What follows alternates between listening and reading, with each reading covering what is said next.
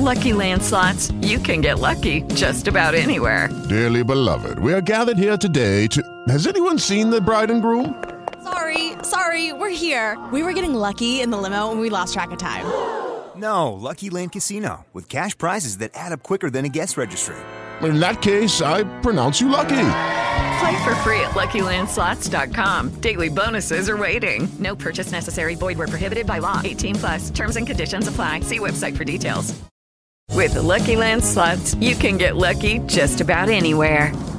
This is your captain speaking. Uh, we've got clear runway and the weather's fine, but we're just going to circle up here a while and uh, get lucky. No, no, nothing like that. It's just these cash prizes add up quick. So I suggest you sit back, keep your tray table upright, and start getting lucky.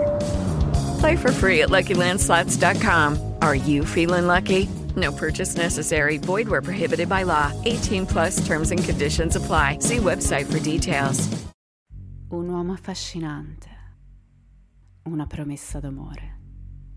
Ed una carneficina che lascerà scioccato tutto il Giappone. Benvenuti a Direful Tales. Questo è il caso di Futoshi Matsunaka.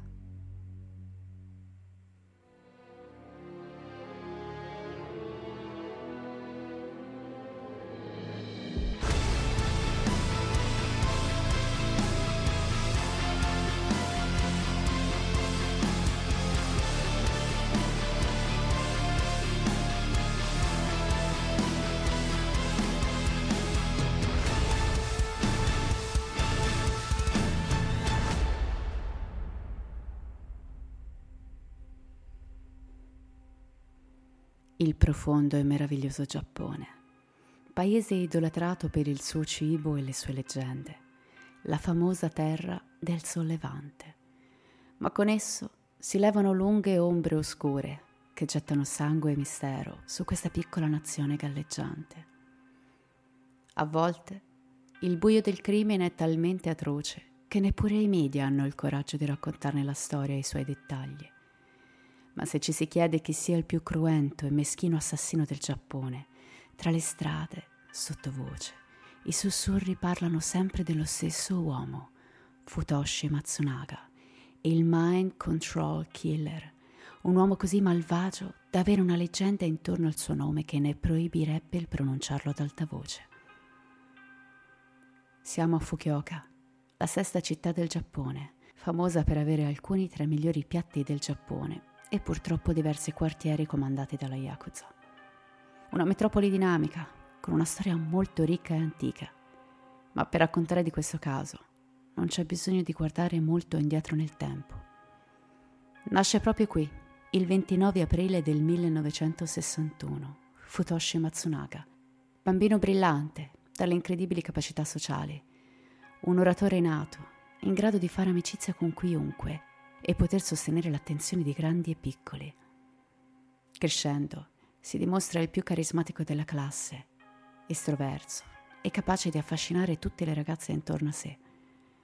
Questa sua abilità di conquistare gli altri, però, si scontrava con gli insegnanti, che spesso si ritrovavano un adolescente spavaldo, a tal punto da rispondere in malo modo ai professori senza curarsi delle possibili conseguenze.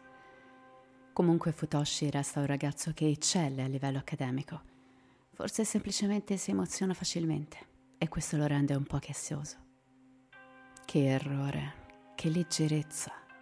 Se solo la gente avesse saputo che dietro a quegli occhi vivi si nasconde l'anima deviata di uno psicopatico in grado di portare alla distruzione chiunque, nel modo più orribile. Incapace di provare emozioni, tra cui il rimorso e l'empatia, Futoshi scopre presto di essere un abilissimo manipolatore e non ha la benché minima intenzione di usare questa abilità per fare qualcosa di buono. Si sposa alla giovane età di 19 anni, diventando velocemente padre. Ovviamente il suo carisma gli permette di flirtare con ogni donna che desidera e questo lo rende tutto tranne che un uomo fedele, collezionando fino a 10 amanti durante il suo matrimonio. Una di esse è Junko Ogata, un'insegnante dell'asilo e vecchia compagna di scuola di Futoshi. I due iniziano a frequentarsi di nascosto nel 1982. L'uomo se la tiene stretta quanto basta per usarla come vuole, dato che la ragazza risulta facile da controllare mentalmente e fisicamente. Bastano veramente pochi giorni di appuntamenti in segreto per trasformare Junko da un'allegra e solare ragazza ad un guscio vuoto, completamente inespressivo.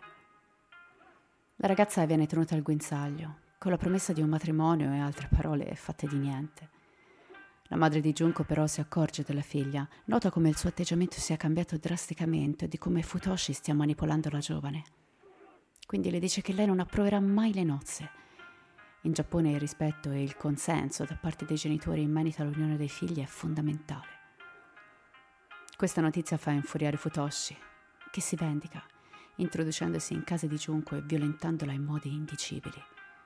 Dopodiché, come uno stregone, la convince che la sua famiglia la odia e la manipola.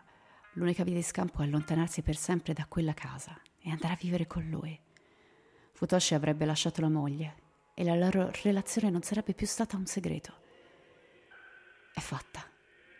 Quello è tutto ciò che Junko desiderava sentirsi dire. Tutti quei mesi di dolore erano serviti a qualcosa. Futoshi la amava a tal punto da mollare tutto per lei. Aveva sicuramente frainteso gli atteggiamenti dell'uomo.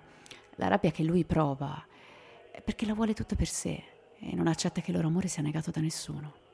Ecco cos'è. Ecco che la mosca è avvolta nella tela del ragno. Nel 1985 Futoshi apre un negozio di antiquariato e assume diversi dipendenti che molesta quotidianamente strisciando alle loro spalle con un taser che usa per dare la scossa elettrica. L'uomo non è decisamente un esempio di leadership. Fatto sta che all'età di soli 24 anni, Futoshi ha già accumulato una gigantesca fortuna, 180 milioni di yen, ovvero 1 milione e 400 mila euro. Come? Beh, ovviamente non attraverso un lavoro onesto. Futoshi infatti campa di frode. Frode e ricatti verso residenti di zona, persone oneste che cercano di andare avanti ogni giorno con il poco contante che guadagnano dal loro duro lavoro. Nel 1992 finalmente le autorità scoprono il giro legale di Futoshi e lui e Junko vengono iscritti alla lista dei più ricercati. La coppia abbandona l'appartamento e fugge. Il che è anche meglio, dato che Futoshi aveva già truffato la Yakuza un paio di volte e anche loro volevano la sua testa. Nell'aprile del 1993, mentre è ancora ricercato, Futoshi si imbatte in una donna sposata, madre di tre figli, nella città di Kitakyushu, la giovane tramortita da un colpo di fulmine verso quell'uomo così affascinante. Futoshi le racconta che Junko è sua sorella e convince la donna a lasciare il marito e fuggire con lui. Inutile dire che la fedeltà non è proprio il fondamento generico di questo caso ed infatti la ragazza non ci pensa due volte e porta con sé anche i suoi tre bambini. Cinque mesi dopo, uno di essi muore in circostanze misteriose e gli altri due vengono spediti come un pacco postale a vivere con il padre. Nel marzo del 1994 anche la donna muore misteriosamente. Non solo. Si scopre successivamente che Futoshi aveva truffato la donna per un capitale di 12 milioni di yen. E nonostante non sia mai stato provato che Futoshi sia responsabile delle morti della donna e del bambino, non è difficile immaginare che questo sia il suo primo assaggio di sangue. Infatti è da qui che la ragnatela di Futoshi prende una piega sempre più oscura. Mentre sta ancora vivendo a Kitakyushu, Futoshi fa amicizia con un uomo di nome Kumio Toriya e ne guadagna molto velocemente la sua fiducia.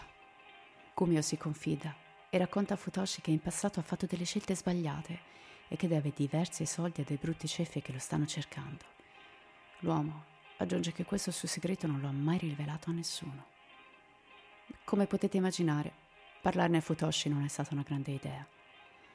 Futoshi infatti usa questa informazione per ricattare l'uomo, obbligandolo a fare quello che gli sarebbe stato ordinato. Matsunaga obbliga così Kumio a condividere con lui e Junko il proprio appartamento. L'uomo vive con la propria figlia, che è solo una bambina, e l'idea di avere in casa un ricattatore lo disgusta, ma trovandosi inchiodato a un angolo non ha scelta ed accetta. Dal momento in cui Futoshi e Junko si trasferiscono in casa di Kumio, inizia un vero e proprio inferno per il padrone di casa padre e figlia vengono tenuti prigionieri in condizioni inumane. L'uomo è costantemente legato e la bambina viene obbligata a tenerlo lucido con scariche elettriche, calci e morsi. Non solo, la figlia è forzata a nutrire il padre con le proprie feci. Durante l'inverno, i due vengono denudati e rinchiusi nel bagno gelido. A comando, Junko gli getta addosso secchiate di acqua congelata, solo per il divertimento di Futoshi. Padre e figlia vengono nutriti solo con degli avanzi e questa tortura va avanti per ben due anni, due lunghi e terrificanti anni.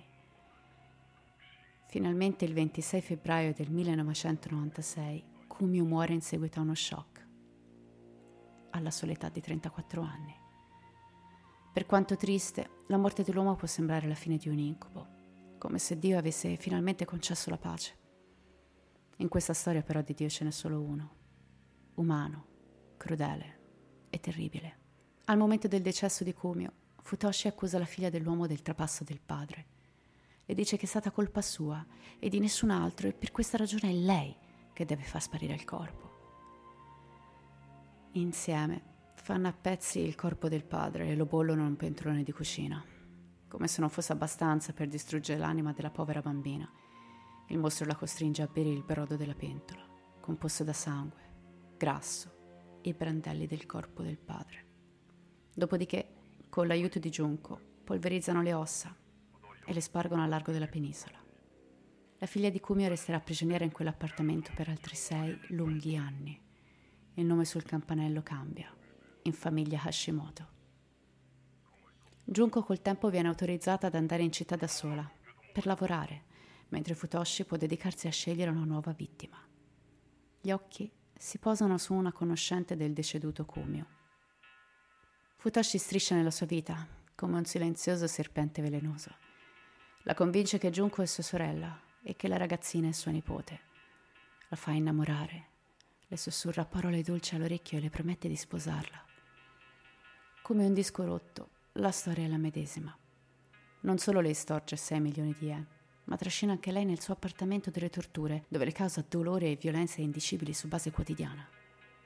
Fortunatamente, nel marzo del 1997, dopo sei mesi di prigionia, la donna riesce a scappare saltando da una finestra del secondo piano. Viene avvisata la polizia, ma quando essa si presenta sul posto, Futoshi, Junko e la ragazzina sono già spariti. Ecco, vi concedo un attimo di respiro. Fermiamoci un secondo. La storia di oggi è molto pesante sicuramente credete che sia diventata già troppo oscura. Sarebbe bello dirvi che ci fermiamo qui, che non è più successo niente, che quello fatto a Kumio sia stato l'apice del mio racconto. E invece no, Futoshi è inarrestabile. Pianifica truffe omicidi in modo quasi matematico, irrorando di sangue tutta la prefettura di Kyushu, appropriandosi di diverse vite umane e dei loro yen nel modo che più lo diverte.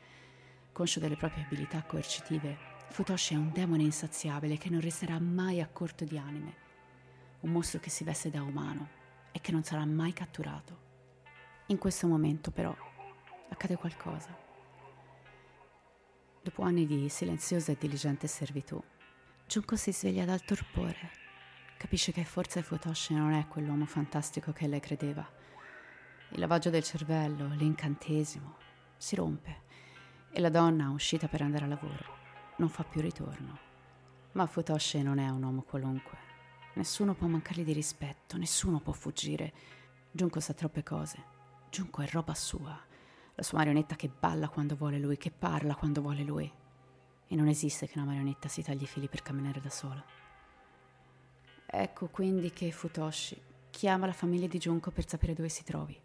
La madre della donna, Shizumi, si rifiuta di dare notizie. Il mostro la minaccia, le dice che la figlia è un'assassina e che sarà ben felice di denunciarla alla polizia, ma la madre è irremovibile. Junko ovviamente non è a casa, è nascosta da qualche parte ma Futoshi non molla e così elabora un piano diabolico.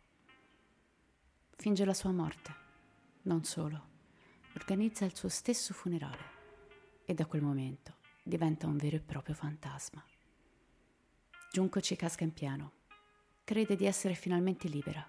Crede che il mostro sia morto e che la sua vita possa tornare a essere normale. Così fa quello che il mostro vuole. Torna a casa dei genitori. Pessima scelta. Futoshi si presenta all'abitazione, portando con sé la ragazzina, la figlia di Kumio, ostaggio da troppo tempo. Quando la porta si apre, dichiara alla famiglia di essere tornato dalla morte e di voler vendetta. La famiglia di Junko offre al mostro 63 milioni di yen per essere lasciata in pace.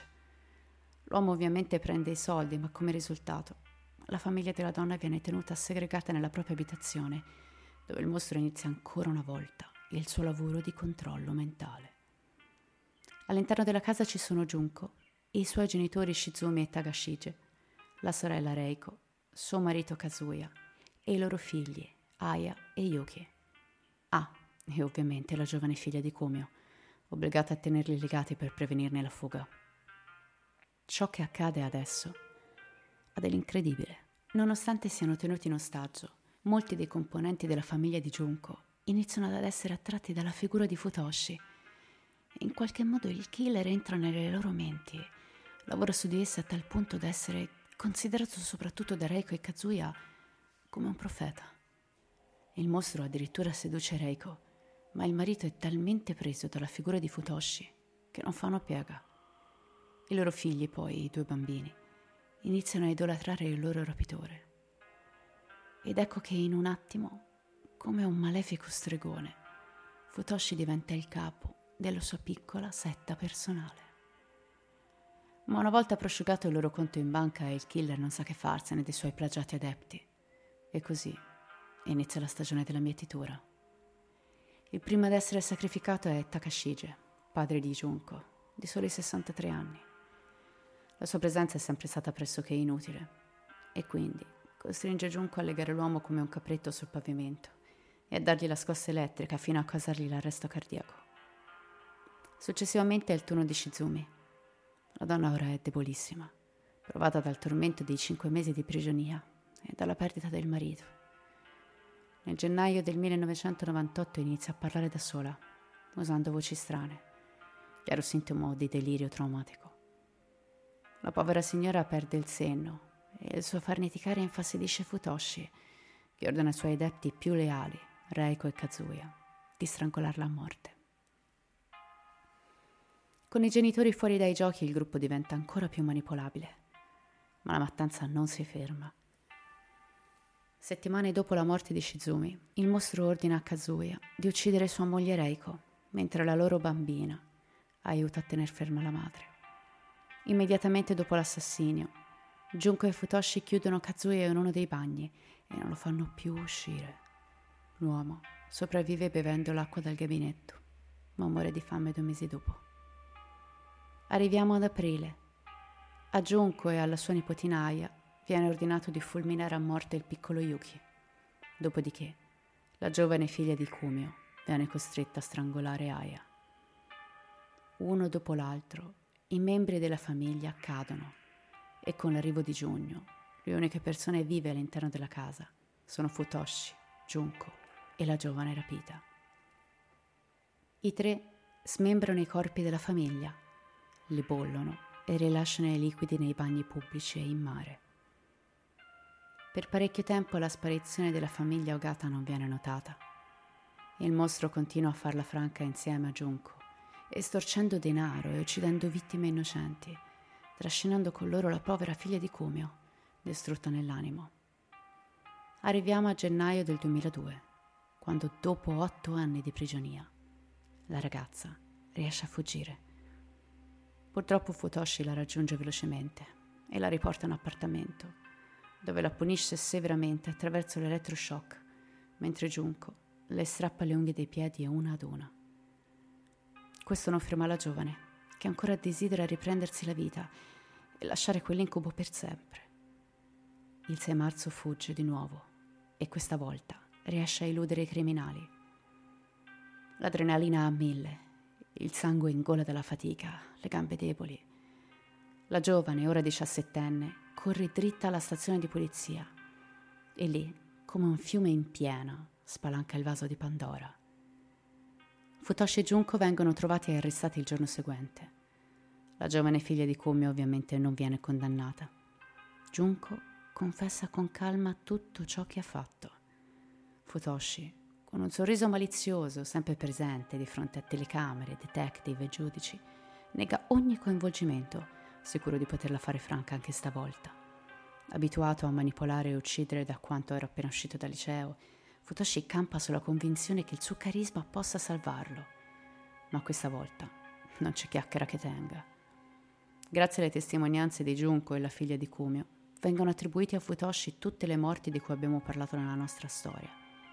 Il 28 settembre 2005, Futoshi Matsunaga e Junko vengono ritenuti colpevoli di tutti i capi di accusa e condannati alla pena di morte per impiccagione. Entrambi fanno ricorso in appello e nel 2007 la sentenza della donna viene ridotta all'ergastolo.